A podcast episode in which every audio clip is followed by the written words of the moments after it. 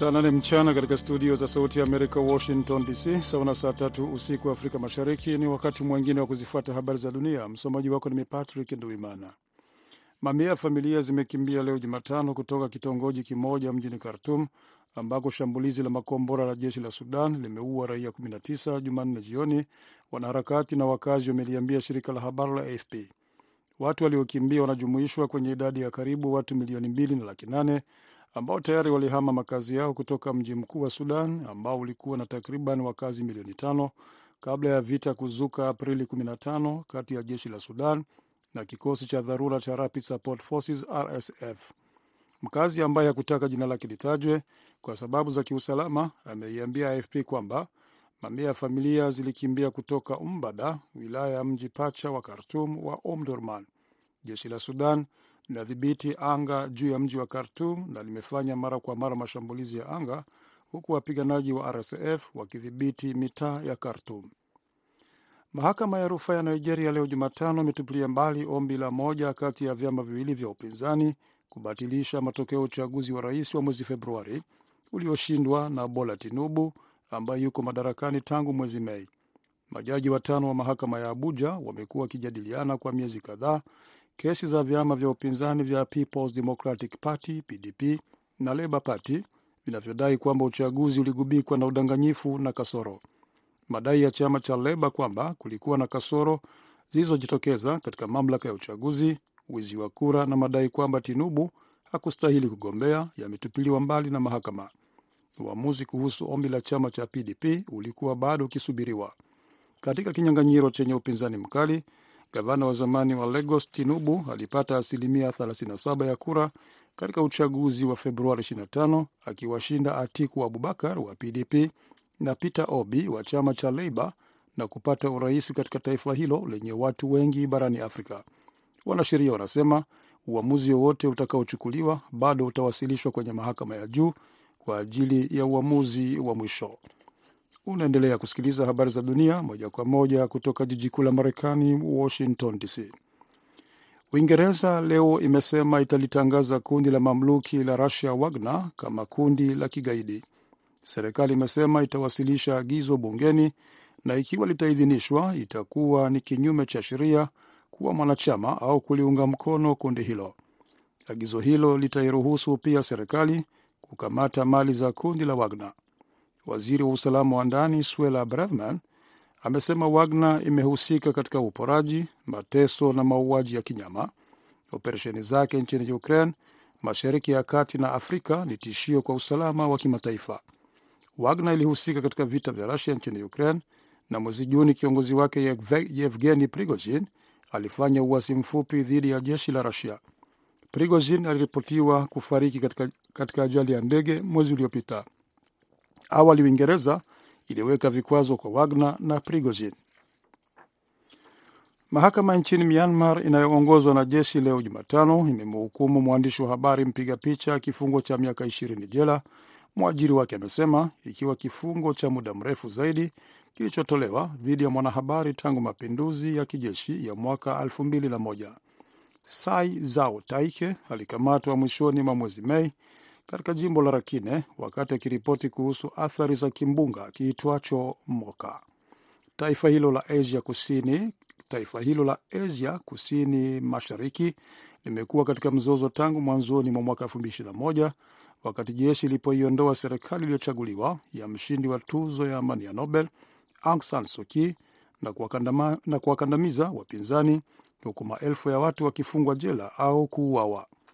Maelezo ya kina ya mashtaka dhidi ya mwandishi huyo habari mpiga picha hayakufahamika wazi mara moja, lakini awali alikabiliwa na hatua za kisheria chini ya sheria nne tofauti ikiwemo sheria ya kukabiliana na majanga na kifungu cha 505a cha sheria ya makosa ya jinai.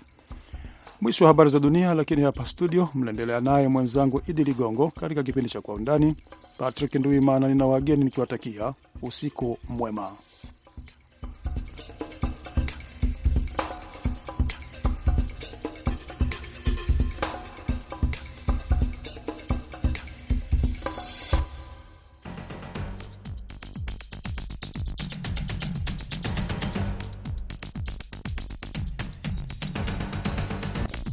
Hii ni Kwa Undani kutoka idhaa ya Sauti ya Amerika. Ujambo msikilizaji, popote pale unapotusikiliza katika siku nyingine ambapo tunaangalia habari muhimu kwa undani zaidi. Hii leo katika matangazo ya Kwa Undani tutaangazia ziara ya kushtukiza ya waziri wa mambo ya nje wa Marekani Antony Blinken nchini Ukraine na kile ambacho kinatarajiwa kujitokeza katika ziara hiyo ambapo Marekani ikitarajiwa kuongeza msaada zaidi kwa taifa hilo la Ukraine. Katika sehemu ya pili hii leo tutaangazia eh, hali ambayo raia wa Kenya imewashtukiza kwa kile kinachotajwa kuwa aina mpya ya dawa za kulevya ambazo e, zimekuwa zikitumiwa na vijana na kuwafanya kulegea na kuduaa. Nini kinaendelea nchini humo? Basi ungana nami katika matangazo haya ya Kwa Undani ya Kiswahili ya Sauti ya Amerika, ninayekukaribisha kwa moyo mkunjufu kabisa. Mimi jina langu ni Idi Ligongo.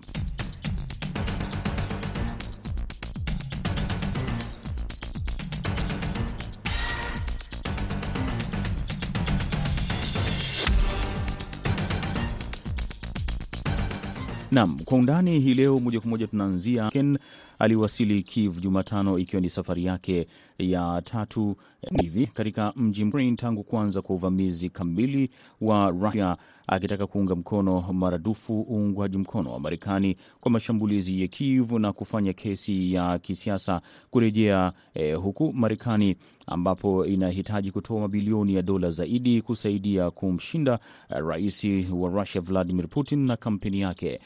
Ziara hii inafanyika wakati ambapo bado mazungumzo yanaendelea baina ya mpatanishi rais wa Uturuki Recep Tayyip Erdogan pamoja na Russia juu ya uh, ule mpango wa kusafirisha nafaka ya Ukraine kupitia bahari ya Black Sea, ambapo hapo jana tulisikia kwamba uh, nafaka kadhaa zitavushwa kwenda katika mataifa sita ya Afrika, licha ya kwamba ule mpango kamili una mrefu wa moja kwa moja ukiwa bado haujajulikana hatima yake.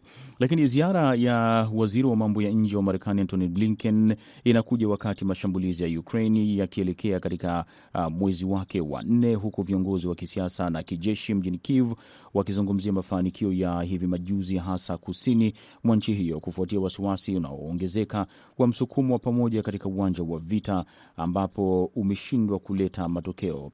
Mwanadiplomasia huyo mkuu wa Marekani anatarajia kutangaza zaidi ya dola bilioni kama ufadhili wa ziada kwa juhudi ya vita ya Kiev, wakati serikali ya Rais Joe Biden inaandaa mapambano ya kisiasa kupata pesa zaidi kutoka kwa bunge.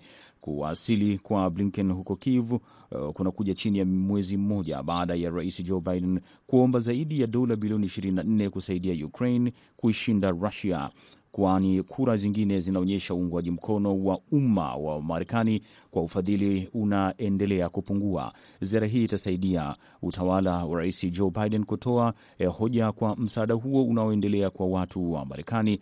Afisa mkuu wa Marekani alisema kituo cha kwanza cha Blinken siku ya Jumatano kilikuwa makaburi ya kijeshi ambapo aliweka shada la maua kwa heshima ya wanajeshi uh, waliopoteza maisha nchini Ukraine. Baadaye anapangwa kukutana na viongozi wengine.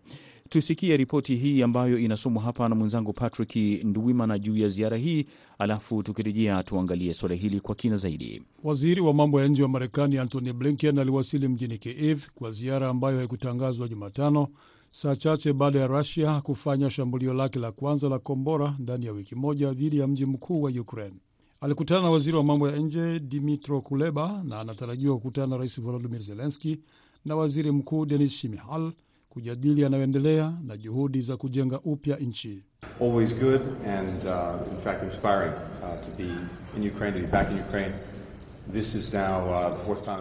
Siku zote hujisikia vizuri na kwa kweli inatia moyo kuwepo na kurejea Ukraine. Hii ni sasa mara ya nne nimekuwa Ukraine tangu uvamizi wa Rusia mwezi Februari mwaka 2022. Kila wakati ninapokuwa hapa navutiwa na ujasiri wa ajabu na ushujaa wa watu wa Ukraine na vikosi vya Ukraine pamoja na uongozi wa Ukraine.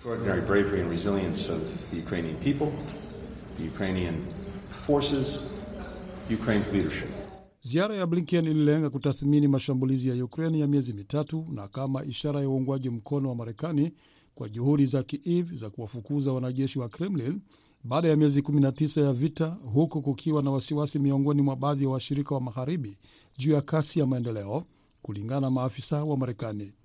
Blinken pia alitarajiwa kutangaza zaidi ya dola bilioni moja katika ufadhili mpya wa Marekani kwa Ukraine. Asante sana Patrick Nduwimana kwa kueleza haya yote juu ya ziara ya waziri wa mambo ya nje eh, wa Marekani Antony Blinken nchini uh, Ukraine. Moja kwa moja hapa kwenye laini ya simu tunaye Profesa Fulbert Namwamba. Profesa Fulbert Namwamba, labda ziara hii unaweza kutueleza ni ya mafanikio zaidi kwa Ukraine au la, na lipi hasa ambalo unaliona linakwenda kufanikisha? Itasaidia Ukraine sana sana kwa njia mbili. La kwanza ni kuwa upande wa zana za vita, Ukraine haijapata zana za kutosha ambazo ilikuwa ni ahadi kutoka kwa mataifa ya magharibi. E, upande wa Marekani msaada umefika, lakini ulikuwa unakuja kwa mwendo wa polepole. La pili, Ukraine ilipofanya mashambulizi, ilipoanzisha mashambulizi miezi miwili kama ilivyotoka, ilikuwa na lengo la pasua jeshi la Urusi liwe vipande viwili, halafu ndivyo ikabiliane na upande mmoja. Uh, vile inavyoonekana ndivyo mashambulizi ya Ukraine yanapenya, lakini hayajapenya vile walivyopanga. Kwa hivyo linataka wa Marekani wawape ahadi yao,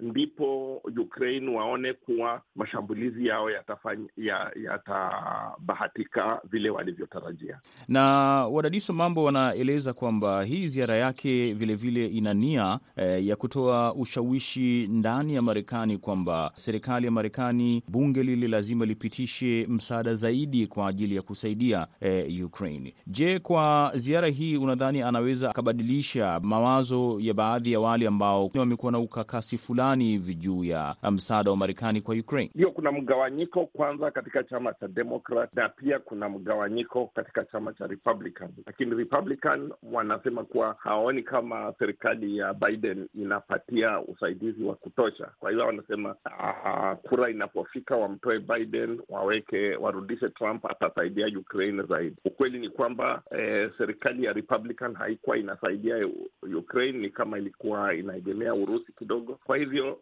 ndio itasaidia kisiasa kuwa, je, serikali ya Marekani inaongea na lugha gani? Na je, chama cha Demokrat na uongozi wa White House wanaongea lugha moja? Wanasema ujumbe mmoja? Wanaongea kwa sauti moja? Kwa hivyo hii ni lazima iwe inaonekana. Profesa, vilevile tunaliona hili swala uh, linafanyika ikiwa ni takriban mwezi mmoja toka Rais Joe Biden aombe dola bilioni 24 zaidi za kusaidia Ukraini kupambana na Russia. Kwa ziara hii inaweza ikaweka mazingira mema zaidi kwa msaada zaidi wa Marekani kwenda Ukraine.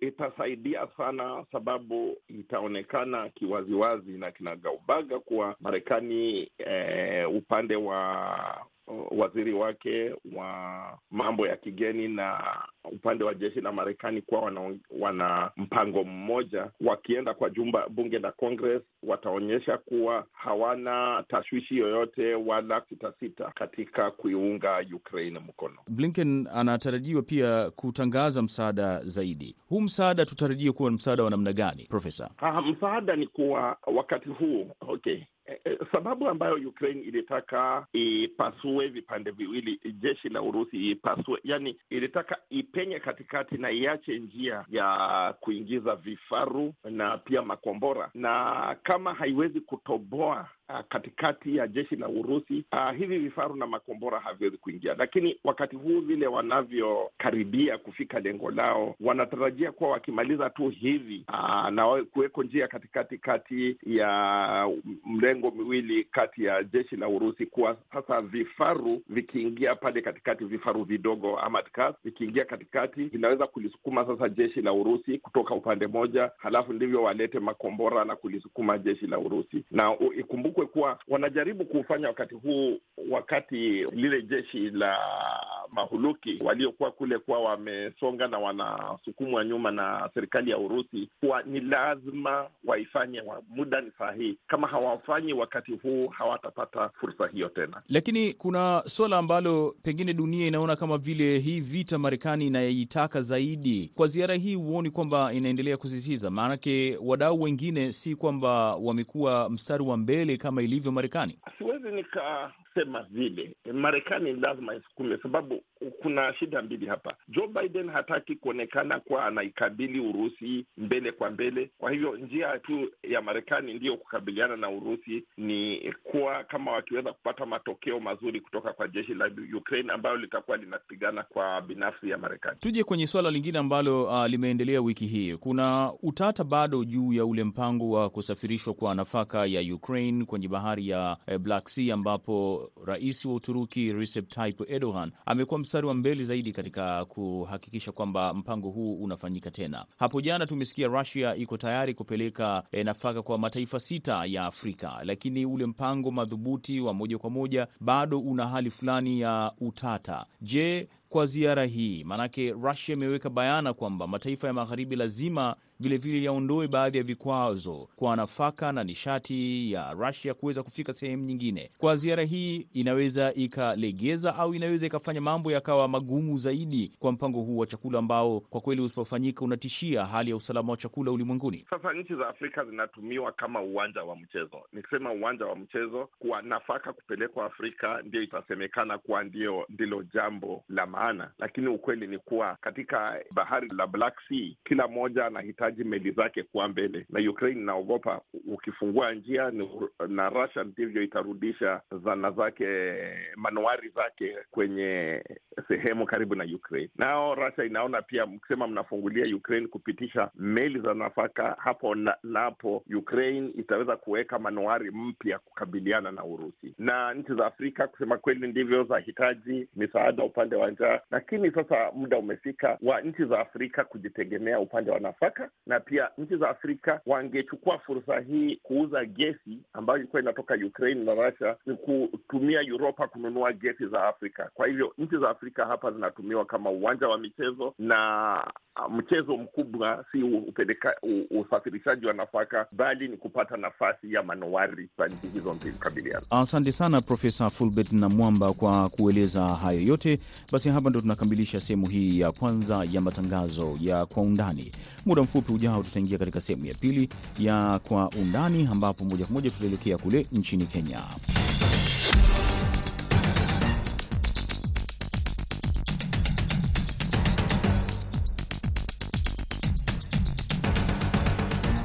Naam, karibu katika sehemu ya pili ya matangazo haya ya kwa undani, ambapo katika sehemu hii moja kwa moja tunaelekea nchini Kenya, ambapo raia wa taifa hilo wameshtushwa na kile kinachotajwa kuwa aina mpya ya dawa za kulevya kwa jina la fentanyl, ambayo sasa inatumiwa na vijana na kuwafanya kulegea na kuduaa. Katika matangazo haya leo hii tunaangazia hatua ya ambayo inatarajiwa kufanyika hapo kesho, ambapo shirika la NACADA linatarajiwa kuzindua ripoti ya uchunguzi kuhusu uwepo wa aina hii ya mihadarati. Colin Amina Chombo wakiwa katika studio zetu za Mombasa wanatuletea zaidi. Asante sana wenzetu. Maafisa wakuu serikali ya Kenya wamelalamikia matumizi ya dawa za kulevya hatari kwa vijana, licha ya kampeni dhidi ya mihadarati inayoongozwa na mashirika ya dini, yale ya kijamii na pia serikali. Mapema wiki hii gavana wa jimbo la Mombasa Abdul Somad Sherif Nasir amejitokeza katika vyombo vya habari kuelezea masikitiko yake, huku shirika la kukabiliana na dawa za kulevya na unywaji pombe kupindukia nchini Kenya NACADA likitarajiwa kutoa ripoti ya uchunguzi kuhusu uwezekano wa kuwepo aina mpya ya dawa za kulevya kwa jina fentanyl. Dawa hiyo aina ya fentanyl humfanya mtumiaji kulegea na kuduaa. Ripoti ya shirika la afya ulimwenguni likionyesha kuwa vijana ndio walio hatarini zaidi katika kutumia dawa za kulevya na pia huathiriwa zaidi na ugonjwa wa utumizi wa dawa katika maeneo kadhaa ulimwenguni, Afrika ikiwa na asilimia sabini ya watu wanaopata matibabu dhidi ya dawa za kulevya,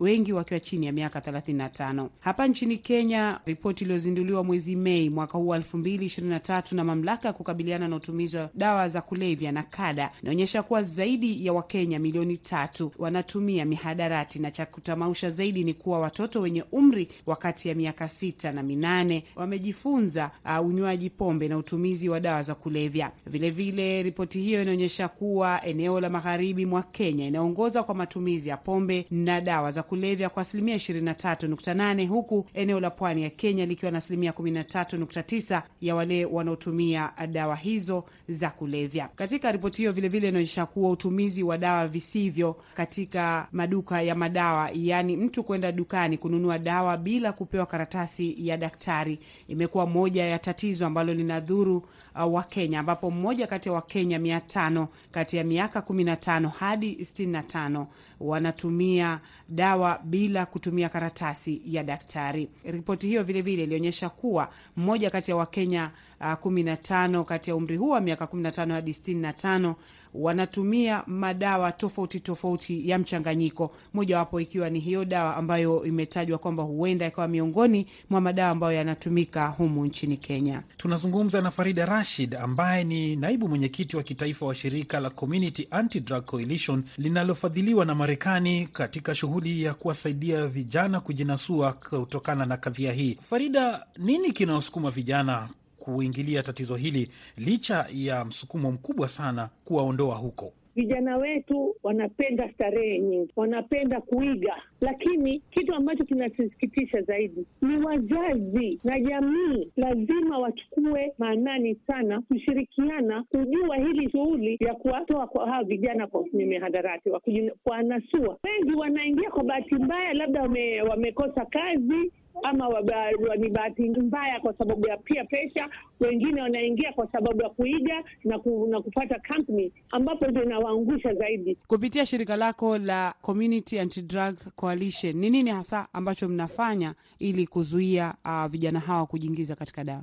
Sisi tunahakikisha yule ambaye hajaingia asiingie, na yule ambaye ameingia tunamtrain, tunamtaka akumnasua na namna ya kumnasua ni sisi tunafanya training, tunaenda shule zote, tunashughulisha vijana, tunatoa awareness kila mahali, tunatafuta youth leaders, tunatafuta youth uh, ambao wako wako na vikundi. Ni Farida Rashid ambaye yeye ni naibu mwenyekiti wa shirika lisilo la serikali la Community Anti-Drug Coalition Kenya linalofadhiliwa na Marekani. Hapa tumepata fursa ya kuzungumza na Twaib Abdurahman ambaye yeye ni mkurugenzi wa shirika la Reach Out Center Trust, shirika ambalo linakabiliana na dawa za kulevya kwa kuwasaidia ama kuwatibu wale ambao wameathirika na dawa hizo. Swali letu la kwanza ni kwamba viongozi nchini Kenya wanalalamika kwamba vijana wameingilia matumizi ya dawa za kulevya, licha ya kwamba kuna mashirika kama yako ambayo yanawasaidia, kuna idara ya serikali ambayo zinapiga vita swala hili na hata pia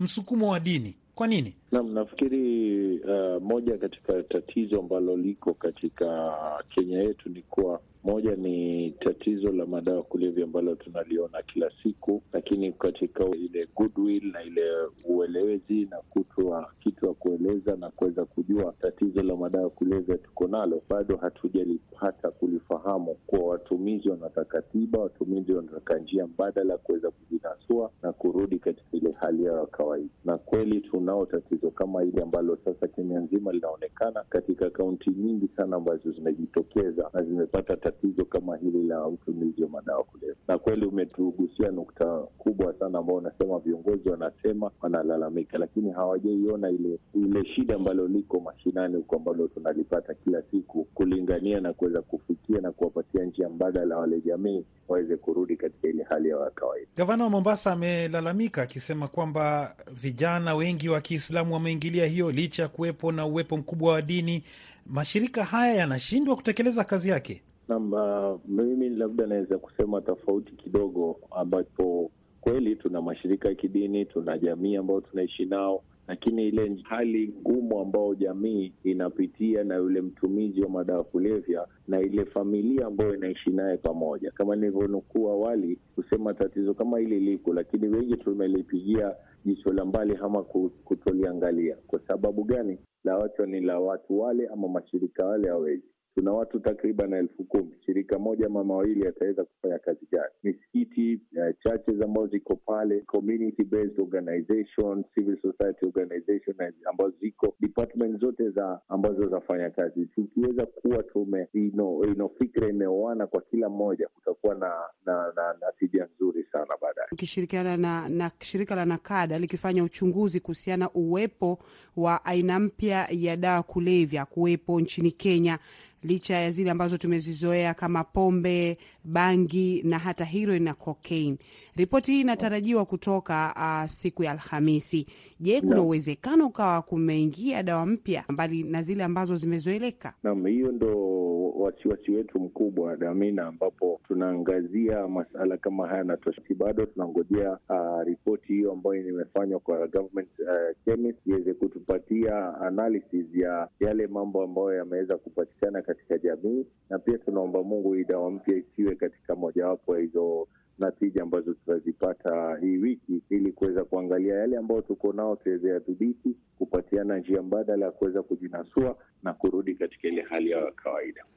Sasa ikiwa dawa hii mpya Mm. itapatikana kwamba iko eh, katika ukanda huu wa Afrika Mashariki, hii inamaanisha nini katika mataifa haya ikiwemo Kenya, eh, Tanzania na hata ukanda huu wa Afrika Mashariki? Nafikiri itakuwa ni ni kizungumkuti sana na ni tumbo joto ambayo tutaingia, hususan sisi kwa wale watu ambao tumeweza kuwa katika ino field kwa muda mrefu, na pia yale matatizo ambayo tuko nao sisi sasa hatujaweza kuyafikia fika ama kufikia pale tukasema sahii tumefikia uh, pahali pakubwa sana ambapo ile uwezo ile hali ile uh, funding ambayo tunapata ile kujitolea ambao faith based wameweka ile philanthropic ambao iko bado haijakuwa nzuri zaidi. Tukipata hii pia sasa, tunaona tiba itakuwa ni kitu ngumu sana. Sa hii itakuwa inaturejesha nyuma kutathmini tena ni njia gani ya kuweza kuangalia tiba ya dawa kama hii mpya ambayo iko kama ulivyonukuu katika East Africa, itakuwa ni changamoto kwa sababu itakuwa eh, mmoja wetu akiwa na dawa kama hii ni shida kwa watu wengine, kwa sababu ya ile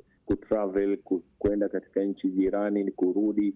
Kwa hivyo itakuwa ni pia tatizo letu na pia tatizo la majirani zetu ambao tutakuwa tunakuwa nao. Je, kuna lolote limefanyika katika kuhakikisha kwamba utumizi wa dawa hizi ama uingizwaji wa dawa hizi unapungua nchini Kenya? Kweli ni njia nzuri kusema, lakini lazima kuwe na policy, lazima kuwe na mikakati, na hii nimesema kuwa wale watumizi wa madawa kulevya ndo sana sana, hususan huwa wanakuwa targeted. Kwa hivyo kuangaliwe njia, wale ambao wanatumia waweze kupata njia mbadala ya kuweza kujinasua na kurudi katika hali yao ya kawaida. Wale ambao wanauza, wanaoleta, wanaoingiza waweze kupata mkono wa serikali kuweza kuzuia na kutambua tatizo kama hili na waweze kupata chaji kulingamana na ile hatua ambao wana Nini kinafaa kufanyika? Kwa sababu tumeona kwamba athari zake ziko kiuchumi, kijamii na hata uh, kiafya. Yeah, yeah. Tuwe na uongozi na tuwe na policy na sheria ambazo zitakuwa ni human right based uh, laws ambazo zinawapatia njia kuweza kubadilika na kurudi katika ile hali yao ya kawaida, na pia tuweke resources za kuweza kufight uh, janga kama hili, na pia tujitokeze kwa wingi kama faith based organizations, civil society organization kushirikiana pamoja, na bila kuacha media, watu kama nyinyi ambao ni very good influencer, influencers katika jamii zetu. Kwa hivyo it's a community responsibility, sote tuweze kushikana pamoja. Shukran sana Twaib Abdurahman kwa wakati wako na kukubali kuzungumza nasi VOA katika kipindi cha Kwa Undani. Asante sana, shukran. Taib Abdurahman, mkurugenzi shirika Reach Out Center Trust. Takwimu zinadokeza kwamba zaidi ya watu laki tano wameathirika na unywaji pombe kupindukia, wengine laki mbili wakiwa wameathirika na tobako, zaidi ya watu laki mbili wakiwa wameathirika na utafunaji miraa ama wengine wanavyopenda marungi. Na wengine zaidi ya laki moja wameingilia na kuathirika na matumizi ya bangi. Asante sana Colin Adede na Amina Chombo e, katika studio zetu za Mombasa hapo kwa kutuletea sehemu hii ya matangazo ya Kwa Undani. Na hapa ndo tunakamilisha matangazo haya ya Kwa Undani kutoka idhaa ya Kiswahili ya Sauti ya Amerika. Kwa niaba ya wote waliofanikisha matangazo haya, mimi jina langu ni Idi Ligongo na shukran kwa kuwa nami.